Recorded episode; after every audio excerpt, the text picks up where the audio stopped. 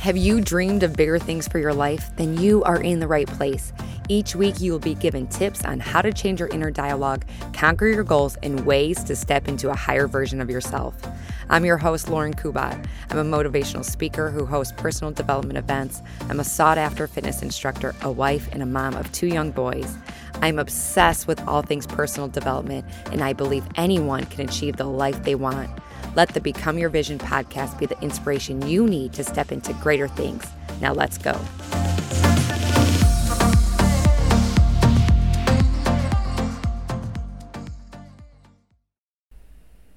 Hey guys, welcome to the show. We have a great episode today. Kate Henley is our guest. You're going to learn so much from her. I think her story is something that we can all relate to, especially if you've ever struggled with your body, if you ever struggled with your fitness journey, your nutrition. We talk about it all today. And Kate approaches nutrition, which is such a healthy view. And that's because she went through some hardships herself. So let me give you a little backstory on who Kate is. She uh, is was raised in the Low Country and she glided onto the ice as a competitive figure skater for nearly a decade before trading her skates for sneakers as a track and cross country athlete.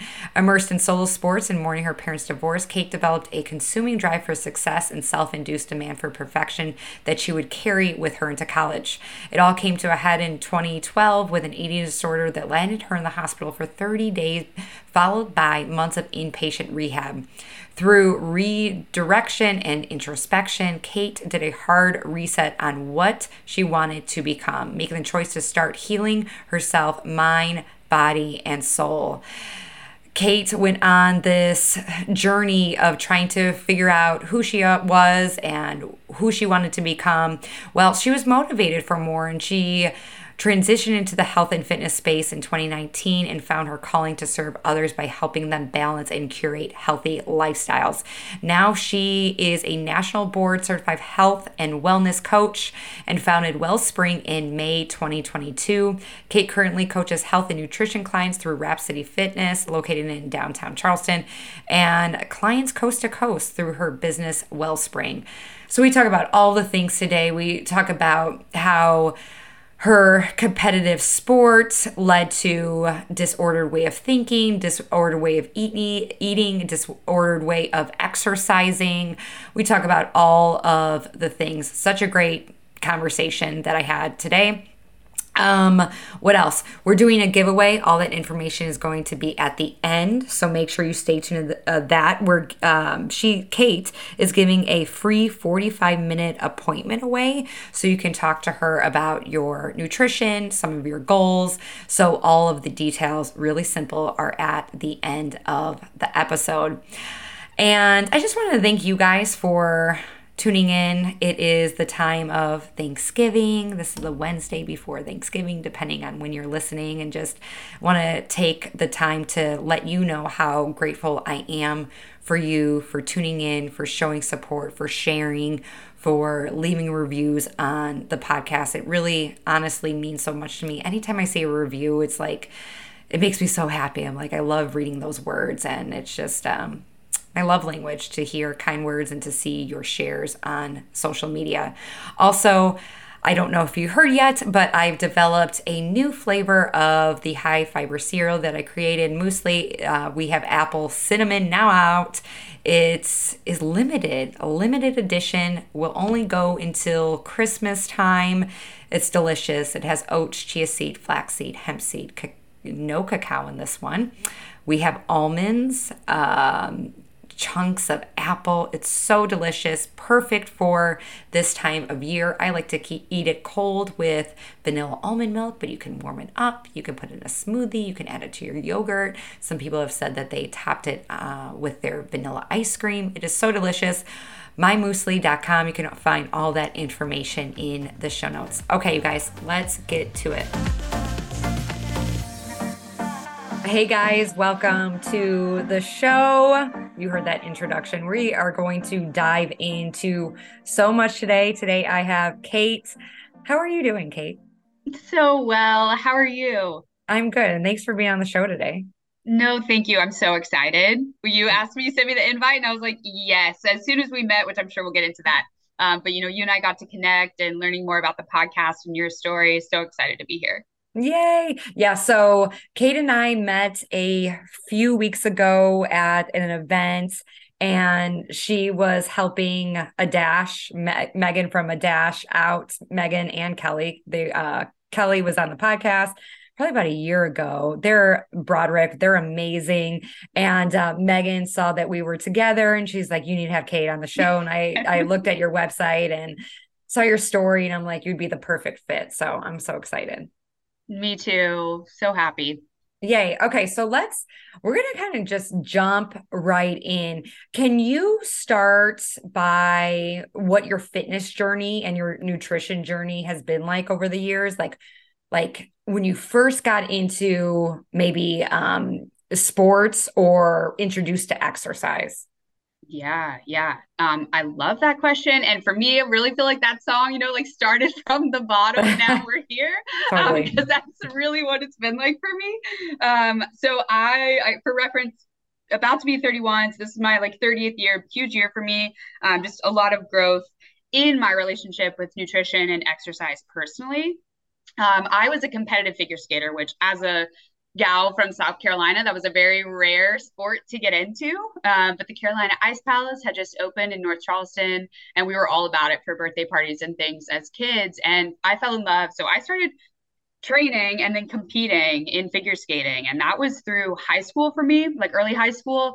Um, so that was a very like, zero to a hundred experience and kind of you know being allowed to dabble in dance and soccer and t-ball to then be like i'm all in on figure skating.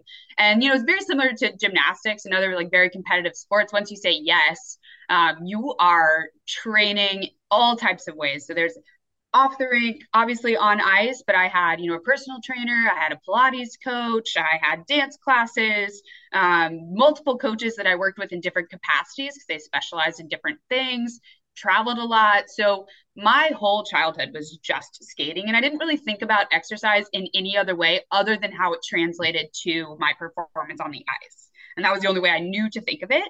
Um, and skating, definitely a solo sport. So a lot of pressure.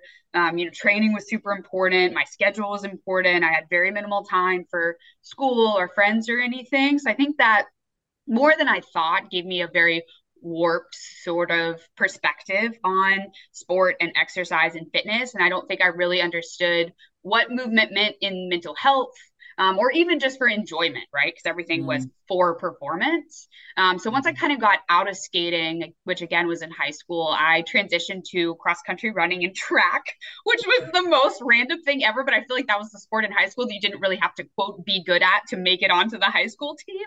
Uh, so I started running, um, and I went from a winter sport to a 95 degree summer sport, and that was terrible. But I loved it because it was like yes, pressure because you have to run well, but I got to be on a team, and I didn't know what that felt like. Um, so getting used to being around other people, enjoying exercise with other people, having more fun with it than I felt like I did with skating was great. Um, and then, of course, you know, it's high school, so I'm thinking about like, where am I going to go to college? What am I going to do in college? And I felt like the only thing I really understood was the body and moving it and training for something. So I had this whole idea that I was going to become either the next like sports med superstar or a physical therapist. Mm. So I go off to college. That's the mindset. Still in this like perfection must overachieve in all aspects of life because that's all i know. Um, very very self driven prophecy there. My parents were awesome but this was something that i think came from skating that i just felt so burdened by. Um, so got to college didn't play a sport there but i had totally like 180% jumped in on i am exercise and that is all i know and it became my whole identity. And i dabbled in exercise physiology more like human sports performance and things like that. So I was in labs all day and then I had classes in the gym and it became an obsession, like mm. full on. There was no separating Kate from exercise because that was what she did. Um, and it became so unhealthy, so toxic so quickly. And I think, right, because I had free reign, there was no like true structure outside of classes. So I really could just devote however much time I wanted to studying and working out. And I was like, great, that's that's what I do now. Um, and it was a quick down spiral. It didn't take long um, before it became very disordered. It was easy to start, you know, controlling food because that obviously we feel like goes hand in hand with exercise um, and able to to lie and get out of things and not go to social events so that I could work out or avoid eating something. Um, and that took up two full years of college for me. Um, I went to East Carolina because a lot of my friends from Charlotte's where we were ended up there and shut out all my friends you know they were they were doing the college thing the college life and that was so against my whole mindset just the rigidity of that and and being so obsessive and feeling the need to like perfect and perform was obviously completely against that like carefree wild college lifestyle. So mm. I came became a little isolated and tried to like pull in that way I could get away with more and and hopefully not have mm. people notice how disordered it had become and how bad it had become. Um, but my friends were great, right? And they were like, "What are you doing? You know, like why are you at the gym three times a day? Why are you calling us to pick you up?" from a run because your toes are bleeding because you've been running you know for hours like it was it was not good um, so sorry. like extremeness, like so you you mentioned, so we can just like have a visual. So your yeah. exercise became like something you did for hours. Totally. Yeah. Mm. And that was the only way I knew how to cope. I think like, you know, with trying to handle pressure and the need to like perfect and perform i didn't understand like what the outlet for that would look like other than to perform well in school and perform well in the gym because that was really all i knew. And like looking back on it now makes sense right? Like i grew up in a very competitive sport. Um, so i think like when it came to finding an outlet for that anxiety or that need to do something and do it well it was just a clear path to being like, great, then I can control my exercise and therefore I can control my food. Um, mm. And it became a full, full blown eating disorder.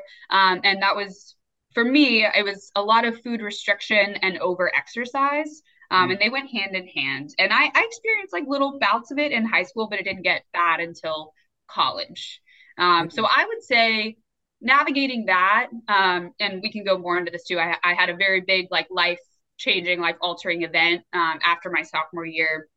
And so, kind of the rest of my 20s was just trying to learn what movement actually is and was for me at the time and how to do it in a healthy way and how to actually enjoy it and not feel like movement is something we have to do to earn something or to punish ourselves for something or that it doesn't necessarily have to be this outlet that I throw everything into because I don't know other ways to take care of my mental, physical, emotional health. Um, totally. Yeah, yeah, which I think is so huge. There's I could talk about that forever.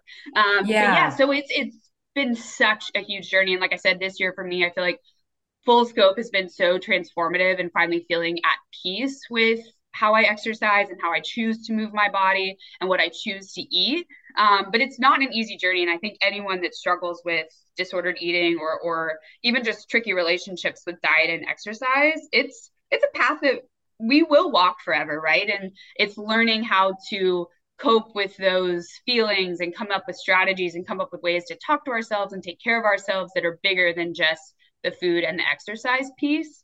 Um, so yeah, there was there was a lot there that was it got really bad um, and really scary, but it's it's shaped 100% where I am and what I do today. What what do you feel like was your breaking point where you're like I can't do this anymore?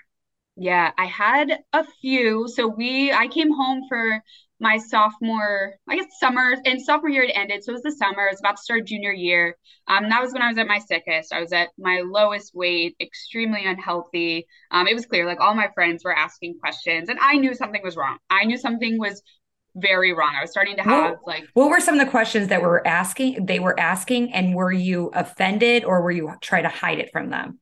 Yeah, great question. I they would ask a lot about my patterns, right? Because I would, okay. I would stay out of. I was in a sorority at the time, so I lived in the sorority house, which is tons of girls, right? Yeah. And we're all together all the time, so it was very obvious that like I was not at the house as much, or I would leave to go to the gym, or you know, I would lie, and that's a huge, you know, red flag when it comes to eating disorder specifically is I would lie all the time. I could lie my way out of any social event or any reason mm. where, you know, I thought I was at the library or they thought I was here, but I was, you know, at the gym or running or whatever I was doing. And I think some of them closest to me had caught on um, mm. and kind of knew that like okay we she's she's gone way more than she needs to be she's at the gym or she's not eating we saw her come back she didn't bring any food with her um, so it was just like kind questions trying to be like you know is everything okay? Or do you really need to go work out again? Or like you want to take the day off? Do you want to go to the mm. dining hall? And it was more just trying to like encourage me to go either go with them or okay. ask me what i was doing. Um, nobody ever kind of cornered me. There was no like what are you doing? You know we think there's a problem. None of that um, and i think my family like my mom really struggled with that in the summer i think kind of trying to wrap her brain around how it had gotten this bad you know why hadn't somebody said something mm. you know she mm. wished she had done something sooner or someone had said something sooner and i think you know looking back on that there's a lot of right like guilt and questions and why didn't we do this or why did we do that um, and that's part of the healing process i think for all of us that were involved um, but when i got home like i said i was very sick and i knew like i was having some heart issues and just mm. did not feel good, very tired, couldn't remember a thing, and did not look healthy. Um, and again, was so used to just lying my way out of everything that I had set up this whole summer plan for myself. So I never had to be at home. Had this mm. nanny job. I was shadowing at a sports performance, you know, training center in Charlotte. So there were just all these reasons why I didn't have to be at home and I could be at the gym doing whatever I wanted to do. And nobody ever saw me eat because I was out of the house most of the day. Um, okay. And so I was definitely only getting worse. And my mom sat me down a few times and just tried to be like, hey, like, what is going on? This, yeah. you do not look the same. You're not acting the same, You're kind of a shell of yourself. Um, you've got some really weird exercise, exercise and food habits, and I'm not comfortable with them. And she started really like pressing down. It was like, you can't go to the gym if I don't see you eat X, Y, and Z. Or if you're going to go to the gym, you need to bring back X, Y, and Z to eat for dinner. And she really tried, you know, like asking all the questions, trying to help me do all the things. And I had so many breakdowns and I was like, I just can't do this. This is so hard. I can't make myself eating eat any of these things. I don't want to go to the gym any less. And so we started seeing someone uh, at the Center for Balanced Living in Charlotte, and she was amazing. Working through some things with her just on the therapy and like mental health side. And I had, I think uh, there was a nutritionist there. So I was meeting with her too and just trying to get a better handle on like what those meals needed to look like. And it kind of came down to like us realizing that me going home and trying to do them on my own just wasn't possible. I was not healthy enough. I was not in a place where I could just start implementing those things in a way that everyone felt safe about, but also felt safe to send me back to school because I was supposed to go back to college.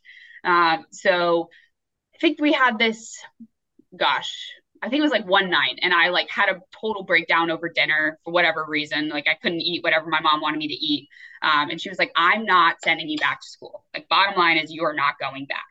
And mm. she was like, if I can't see X, Y, and Z happen, no school for you in the fall. Love you, but like this is not okay. You are not healthy, and I cannot send you away like this. And I just burst into tears. And I was like, I can't do this by myself. Like I'm so Aww. scared.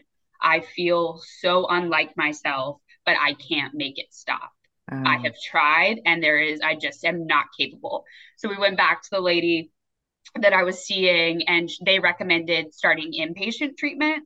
So we were going through all the steps with insurance and intake, which is a really long process to get admitted somewhere. Um, so we were looking at a bunch of places around North Carolina, and we had started intake with a few places, um, and just waiting to get like the finalized information on when I would be able to start. And I ended up having a cardiac event, thankfully in mm. the doctor's office. Uh, but I had a cardiac event. Right what does that mean? 4th. My heart stopped technically. Okay.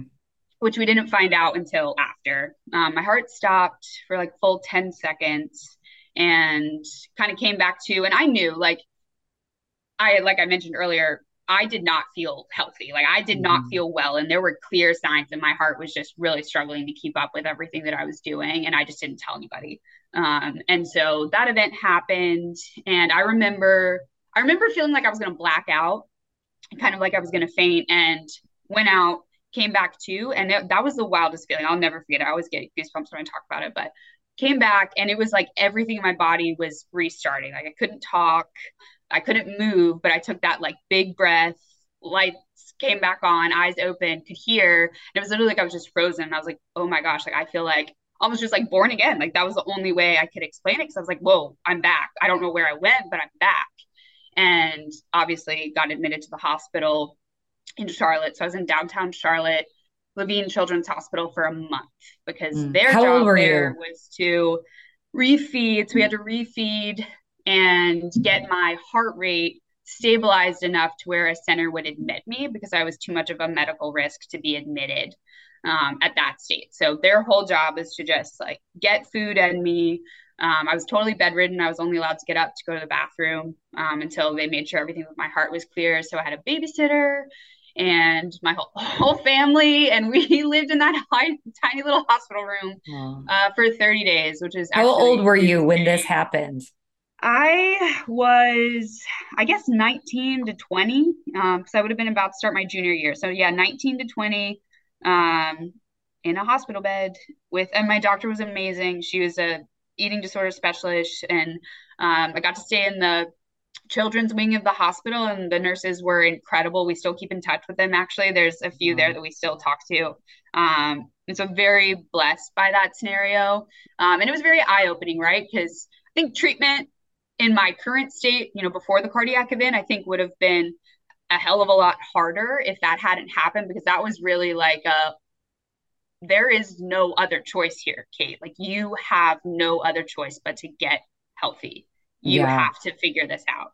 Um, your life almost ended because of this, and you have 60 plus more years to go to do your thing and figure out your purpose here. So like you, we got to get it together. And you know, at 30 days to lay in a bed and look out the window and kind of like watch life happen. And I was like, I don't know who I am. I don't know how easy this is going to be. I don't know what I am going to do next, but I'm going to fight for it. Um, Did you feel like a sense of like relief? Like, okay, everybody knows the secret is out, yeah. and I, you know, like, or, yeah. were you still worried? Yeah, I think it was both. I think there was like some relief to it, and I think relief that like, okay, I can, I can get help. Like, I have mm-hmm. a chance to get some serious help here and feel better.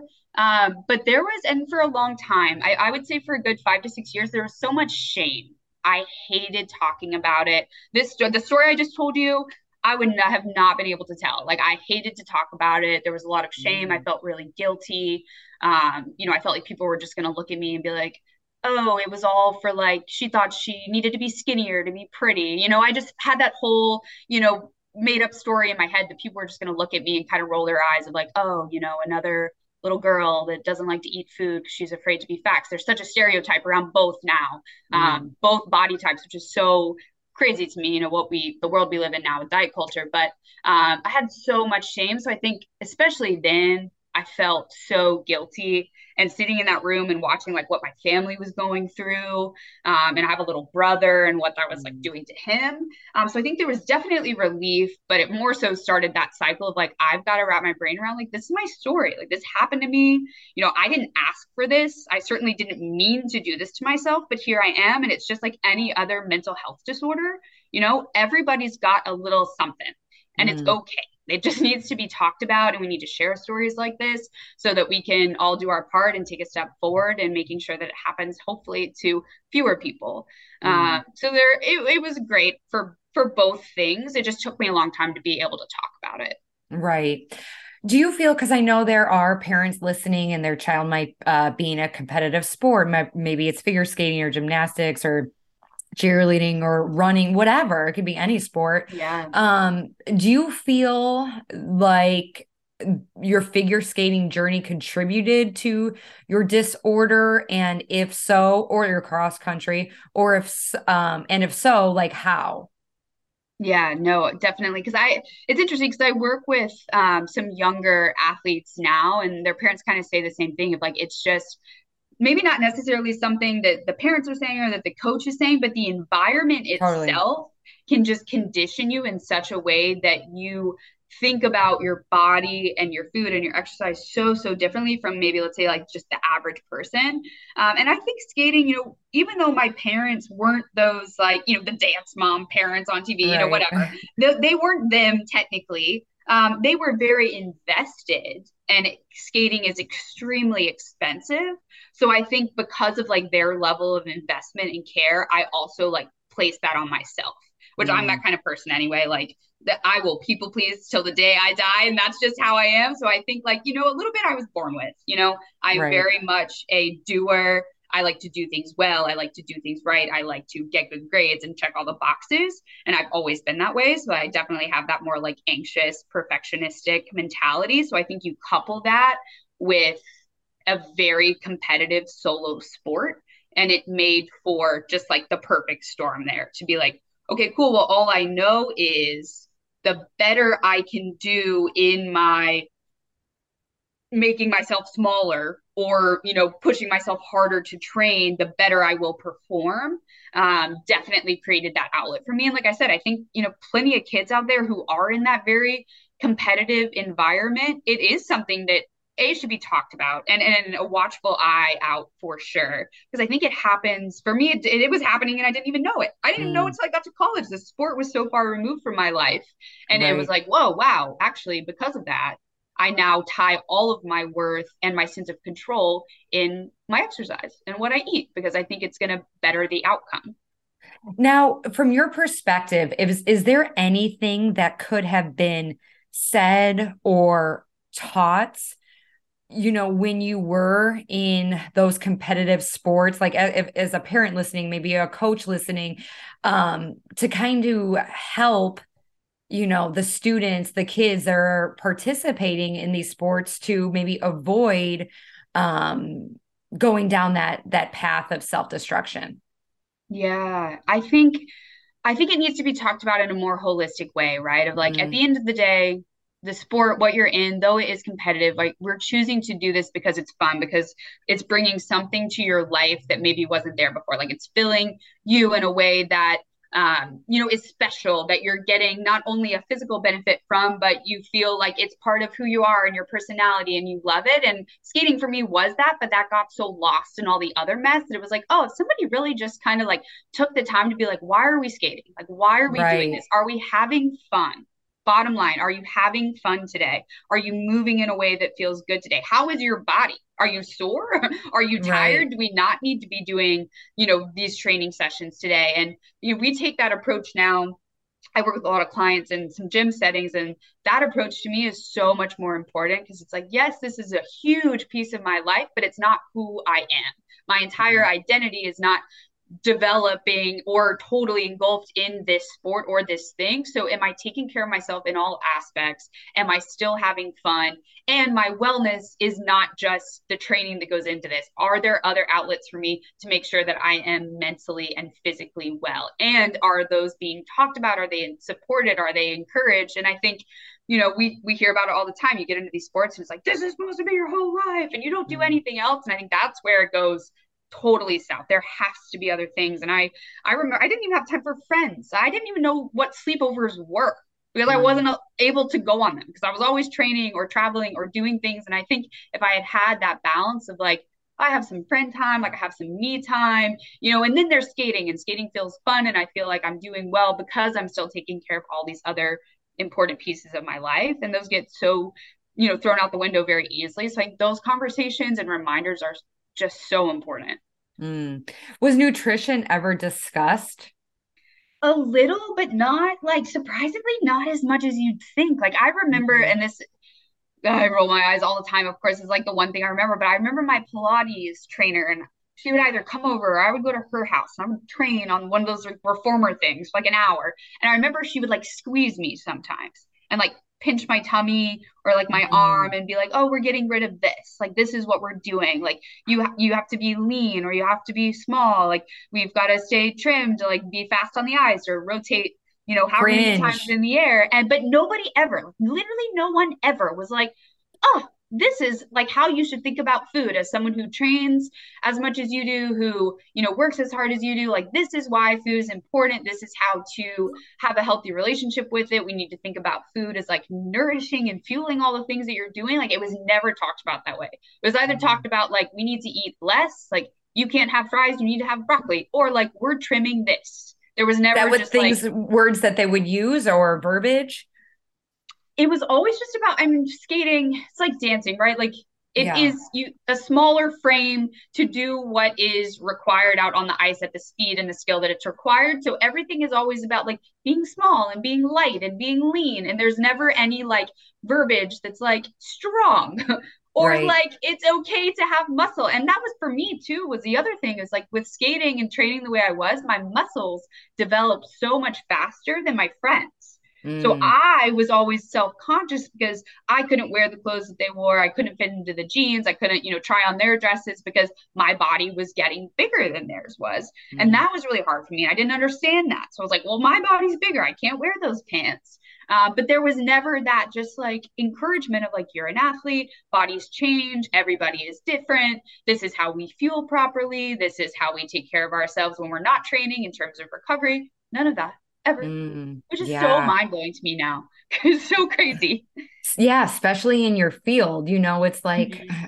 it's kind of like, you know nutrition isn't taught in school all of that much they uh, teach the no. food food pyramid or whatever yep but i mean that is basically it it's it's like much like finances right it's like not taught in school so it's you have to take yeah. um, ownership and teach yourself and constantly be seeking knowledge um, around this topic let's talk about how you started to begin to heal how long it took and how you approach nutrition now yeah. Um, and I will say this I say this to clients I work with now, and I say this to myself every day my mm. healing process will be forever. This is yeah. a journey I will walk the rest of my life. Um, and that is okay. And I think that's like the number one thing to communicate to people who are struggling or maybe just starting recovery or thinking about recovery or struggling in recovery. It is a road that you will walk the rest of your life. And mm. that does not make anything wrong or bad about the situation. Again, everyone has something that they struggle with, that they battle, and it is a lifelong journey to choose the other option. Um, so for me, it's very much that story. And I relapsed several times, you know, never to the extent where, you know, I was back in rehab or anything, but there were definitely very significant times where I was getting back on my feet. I, I transferred, so I finished at CFC um, came back to Charleston originally from here. So that was great. Like I got a fresh start, got to come back to the city that I love. Um, but it was very hard for me to be out on my own again um, and not have, you know, my immediate family there to be making new friends, trying to work, trying to go to school. Um, and it, it was a perfect storm, right? So I, I had two pretty good relapses you know were pretty significant and you know family kind of got involved again and i started working with just some local um, therapy and nutrition coaches and things like that um, to help me kind of get back on my feet. And then, uh, really, for me now it's just that daily choice of like, this is the life I want to lead. This is how I want to love myself. This is how I want to view my body. This is how I want to view my entire journey now with that gratefulness perspective of like, I have this one life, and this one amazing body that was given to me and it is my job to just care for it and love it and take care of it the best that i can um, which is very much how i view my movement and exercise now um, and the 20 my 20s were just kind of like I hopped around. Like I career, um, you know, I did five years in hospitality before I even decided I was brave enough or well enough to go back into health and fitness. Um, and I bopped around. I tried everything, and I definitely recommend that. Um, not settling that you can never do something again, or that you can only do one type of movement again after coming from you know struggle like mine. I tried everything. I yoga, I did HIIT, I did spin, I did long distance running again. Like I just really tried so many things to be like, what makes me feel my best where do i feel strong where do i feel balanced do i truly love this am i having fun again all those questions um, right. and now for me it's weightlifting like weightlifting mm. is my thing and i think that's also helped me with my nutrition so much because the food piece not as easy as the exercise, right? Because like we have to eat, we got to face food all the time. Food is always talked about, it's always around. We live in like the food city of the world. I feel like such good um, food here. So yeah, the food piece is an ever ongoing thing because I think rather than the exercise that's what my brain goes to first is like this is just quick control. Like i can just mm. quickly control what's going in um, I'm, and if i'm cooking it if i'm getting it out it doesn't matter. That is immediate control. Um, so i think the food piece a little bit of a longer navigation there. I don't track anything ever. I i don't track. I don't track did you weight, used to track Yeah, I was very calorie conscious, not mm-hmm. so much like macro conscious, uh, extremely calorie conscious. I can tell you the calories in everything. So I don't do any type of tracking. I don't wear fitness wearables. I don't even step on a scale. I yeah. go to the doctors and I ask to go on backwards.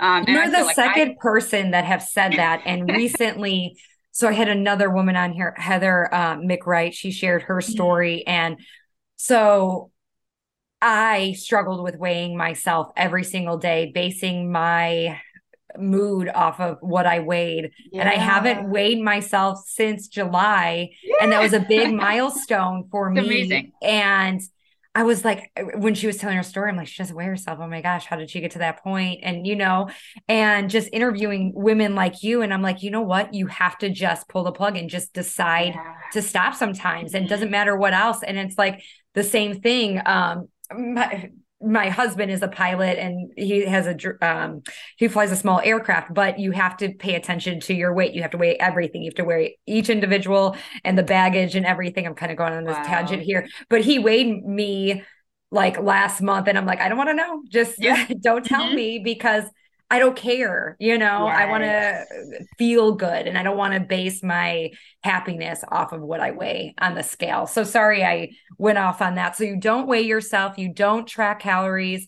Um how did you get through that where you're, you know, where you constantly were do you phase it out or was there like a decision like okay, I just have to stop? Yeah, I really I dropped calories. I tried to drop that immediately. Like okay. after leaving recovery, um, you know, I, I was at a three month inpatient after the hospital stay. So they did a great job there of like really teaching us how to balance our meals and plates with a totally different mindset. So I left with that kind of like new philosophy in mind. And I really tried. I tried my hardest to just like let calories go and just eat what sounded good to me, eat what felt nourishing. And there were so many things, you know, that I had restricted, not let myself have. That that was the hardest part. I don't think it was so much the calories, but it was like foods that I was absolutely terrified of, like would make me cry. I what were some so of those scared. foods? Oh, peanut butter, uh, chips, lots of carby things. Bread, bread terrified me. Um, mm. You know, chips at a restaurant, desserts peanut butter was a huge one. I was so terrified of peanut Why butter. I peanut butter? that like fake peanut butter, like because peanut butter, especially calories wise, right? Like you look at calories and something that you can only have two tablespoons of, so the serving size says, um, was just so fearful to me because I was like, oh mm. my gosh, you know, I only let myself eat X amount of calories a day. That doesn't fit in the budget. Um, okay. So there were just so many things that I had completely let go of that I truly loved. And that was the hardest part of being like, it is a hundred percent okay for me to eat these foods, love these foods. I don't have to count them. I don't have to measure them.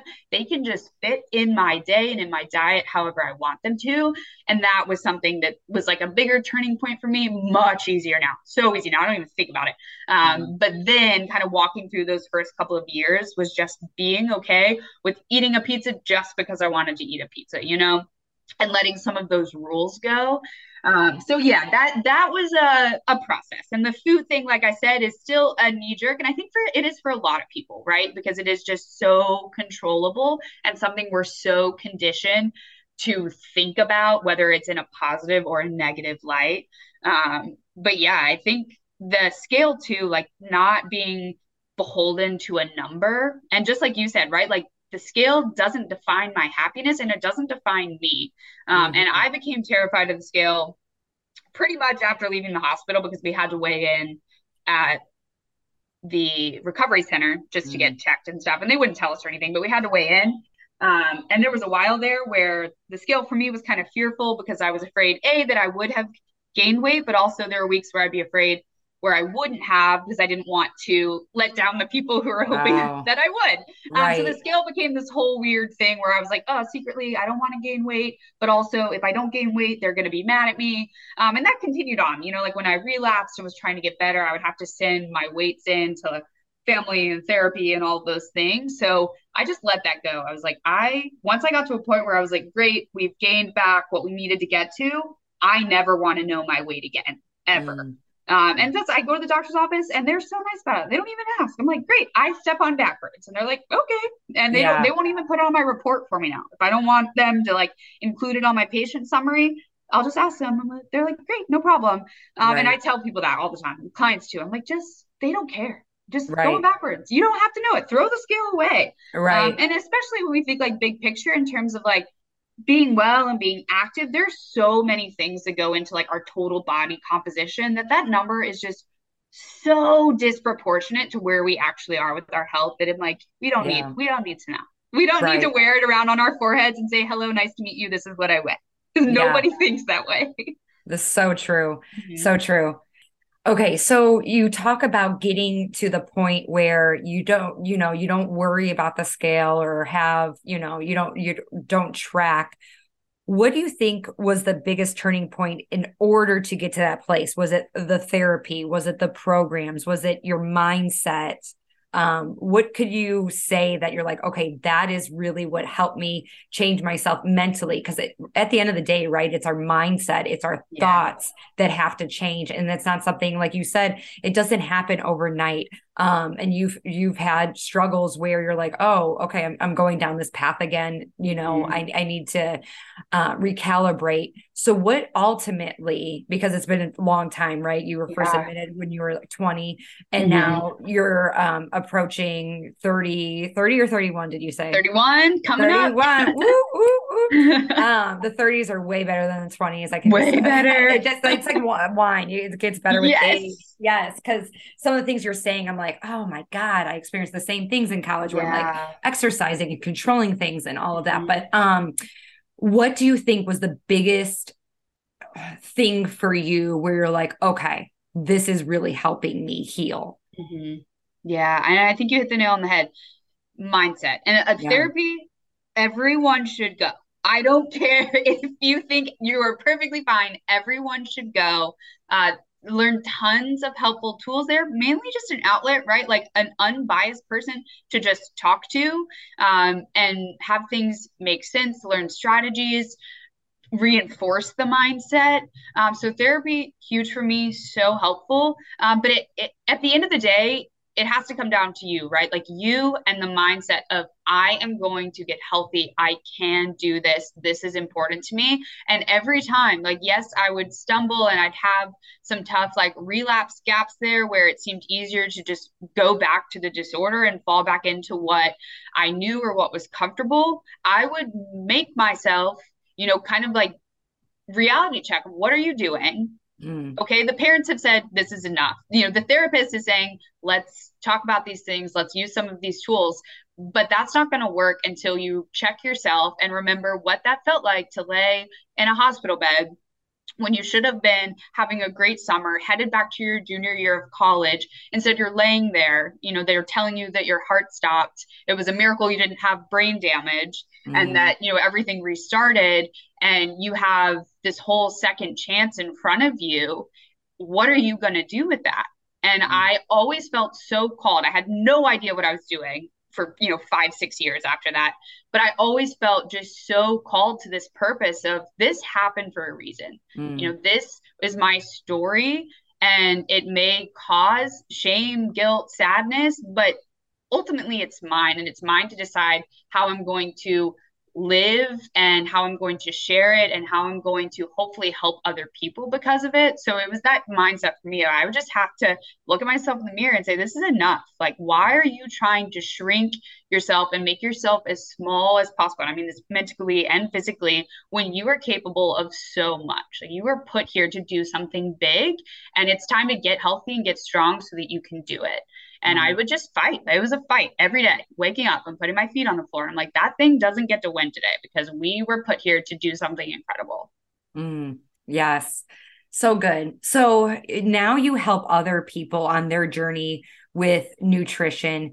Can you kind of go through your protocols and routines with clients and what do they often come to you for? Are they trying to lose weight? Are they trying to gain muscle? Um, are they trying to um, compete in yeah. you know um, whether it's a sport or a fitness competition or so how do you first of all how do you walk your clients through nutrition and how do you mm-hmm. approach it in a way that is safe for them yeah definitely um, so i feel really really fortunate in the year and a half or so that i've been doing this full time I have the like greatest like pockets of clients. I was explaining this to someone the other day. Like it was so cool to me that I didn't just have to pick, right? Like I'm not just in sports or I'm not just in eating disorders. Like I feel like I just have such a wide variety of people that find me with their own stories and their own goals. And I love that because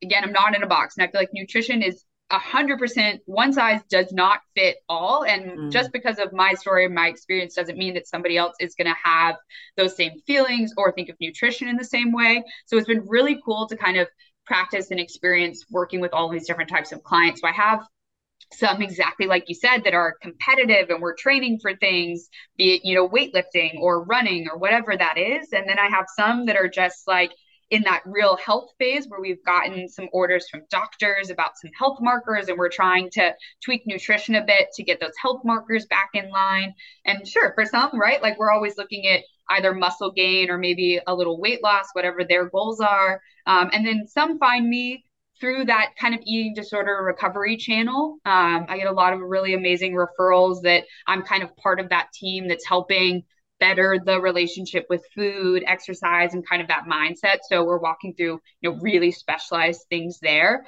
Um, and like I said, it's not one size fits all. So I really I take a very in-depth, a very individualized approach to get to understand my client, get to understand how they learn best, um, what food has kind of meant to them throughout their whole lives. I think we learn a lot of things in childhood, right, to kind of shape how we view food and exercise now.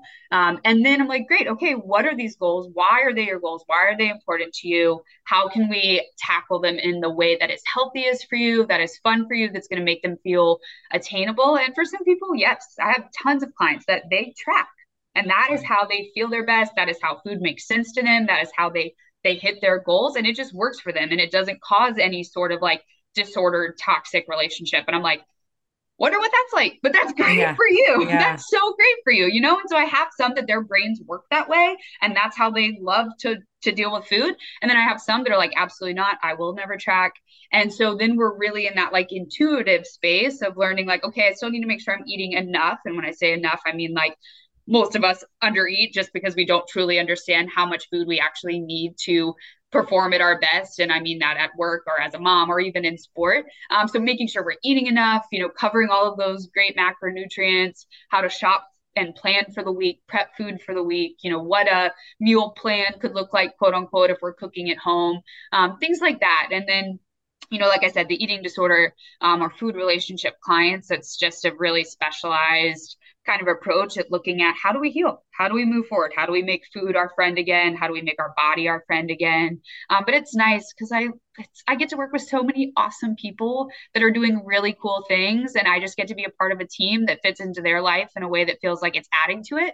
I am not, as you could probably imagine, a restrictive person, mm-hmm. um, and I'll tell people that like right off the bat. I'm like, if you're coming to me looking for me to tell you exactly what to eat and how much from sun up to sundown, and we're taking five things out of your diet, and telling you to go to the gym five days a week, like you're not going to get that here ever. Mm. So you're going to have to find somebody else. right. Yeah. No, I think that's great. I know there's for me too. I was one of those people that I wanted to be told exactly what to eat, when to eat it in order to look a certain way. And it took trial mm. and error because we are, you know, just so much information is thrown at us, right? We're inundated. What's the word? Inundated? Inundated? Yep. Yeah.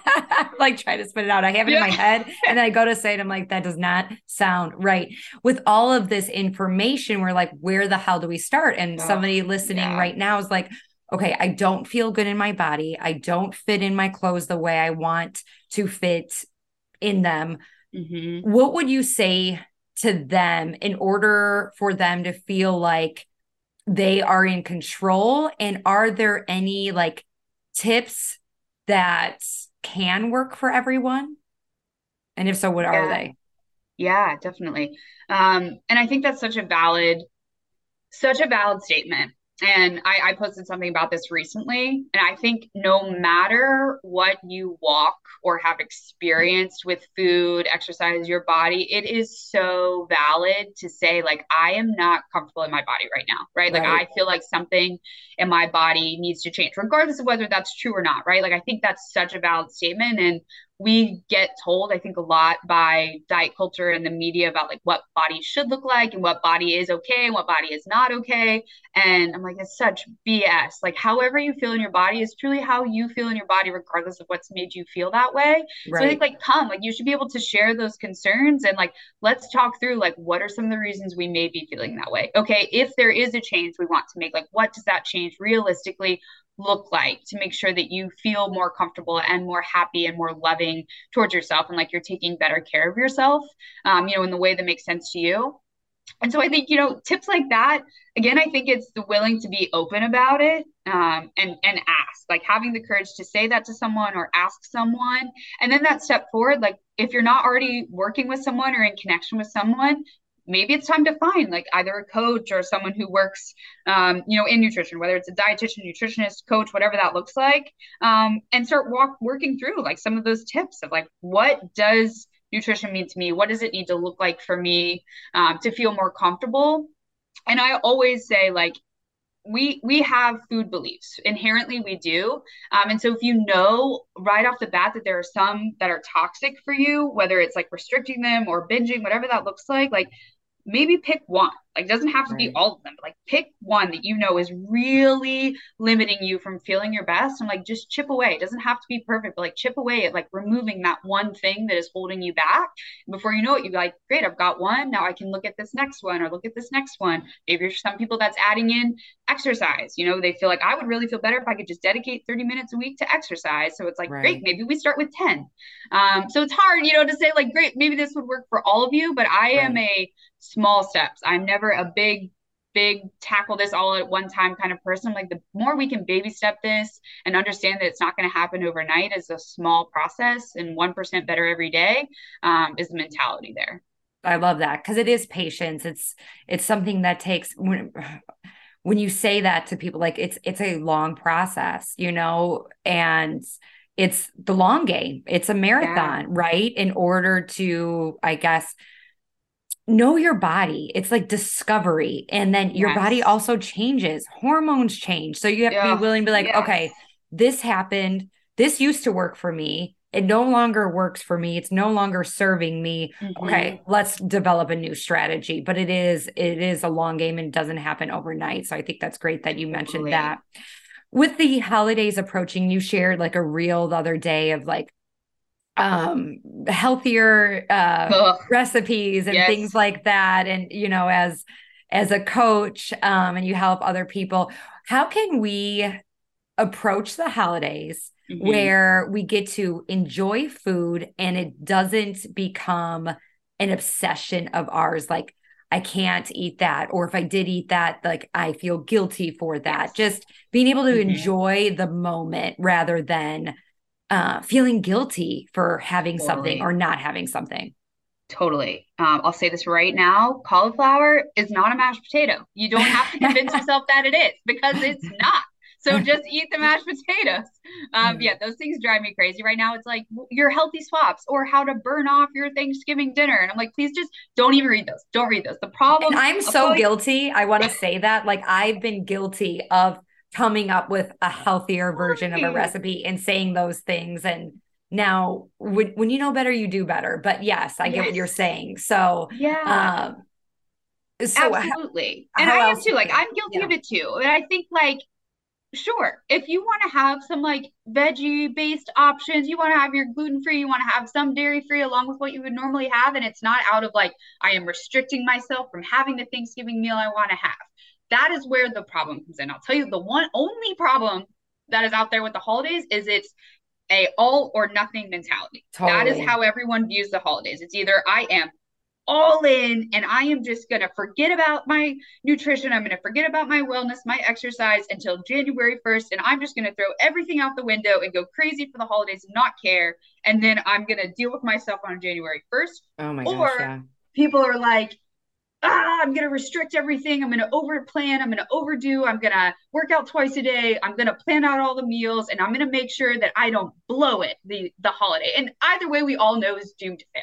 None of right. those are going to work. None of those are going to leave you feeling happy, feeling well, feeling balanced. So I always say this like, control what you can control. If you know that there are certain foods that make you feel your best, certain movement makes you feel your best, getting eight hours of sleep, drinking your water throughout the day, like incorporate those things, right? Like take them with you on your vacation. Do little bits and pieces of them on vacation but when it comes down to it like having a meal with your family eating your traditional foods spending time together laughing taking a break from what we normally do that is 10 times better for you than swapping out all of those foods on that table for something that you don't actually want to eat. Mm. and it's one day.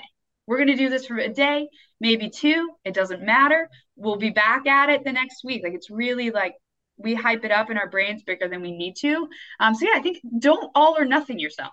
It's okay oh. to be in the middle. Yes.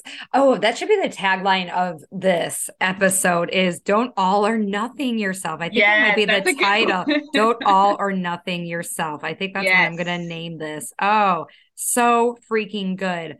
Um, where can people find you if they're like, "Oh, I need more time uh with Kate." I want to watch her reels and just see the in and out of her day, where can they find you?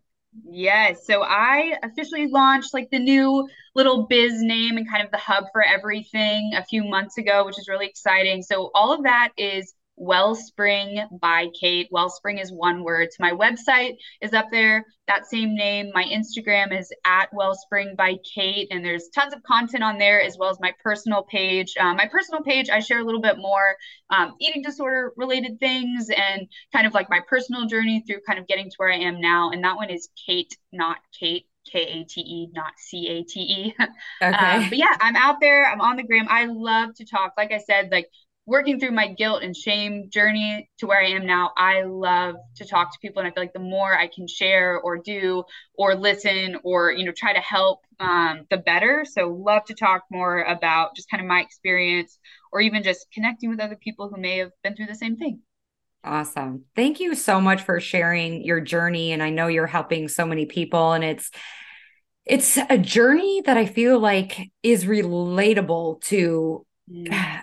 To some capacity, right? Whether it's um, feeling like you have to be perfect at something, whether you are obsessing yeah. over your weight or your looks or, you know, comparison or whatever it is, especially this is, you know, a self improvement podcast. And a lot of people that listen are, you know, in they work out or, mm. um, you know, want to take care of themselves. And I feel like we can all relate to your story to, um, on some capacity. So, I appreciate you sharing. And also, we are going to be doing um, a giveaway. So, Kate is giving away a 40 minute uh, appointment. We're going to pick one winner on 11:30 so November 30th so you have a week after this show is posted all you have to do is share to your story tag at Wellspring by Kate on Instagram and tag myself at Lauren L A U R E N period Kubat. I don't know why I mm-hmm. spelled the, the, all that out. All of our information is I'm so used to doing that at stores when they're like, "What's your last yep. name? What's your first name?" Spell it I, out. I, yep. I get L O R I N. I get, oh, or sure. is that a girl name or a boy name? I get it all the time. So I guess I need to write that out. Anyway, our information will be in the show notes. Very, very simple. All you have to do is tag us. You can win a 45 minute appointment with Kate, just kind of being able to talk about the journey you're on. And so she can help you because you don't have to do this alone. So, and there is an actual winner. It's not one of those IG things where there's no winner. there will be a winner. so, um, make sure you tag us. And Kate, just thank you for being so vulnerable and transparent and uh, sharing all your information with us. No, of course. Thank you so much for having me. This was so special. I think it's such a gift to be able to create spaces like this for people to come on and share and make them feel comfortable and supported. And this was perfect. Couldn't have been awesome. better. Yay. Awesome. So glad. Like we met the day we met and we had a connection and it just, this is why it's so fun to do this podcast because I have people messaging me all the time, like, oh, you, you know, you'd be interested in so and so. And it's like, just you get to connect on a whole yeah. deeper level. And if this conversation can help somebody else out there, it's, it's so rewarding on so many levels. So I appreciate you and I appreciate you, listener, for tuning in today. And remember, you got this. Thank you so much for tuning in today. If you love this episode, make sure you are subscribed so you know when more episodes come available. My goal is to inspire others to become their vision, and one way to get the word out is with reviews. I would really appreciate it if you left an honest review on iTunes, and it would mean so much to me. Thanks again, and remember to go after the life you want. Bye, guys.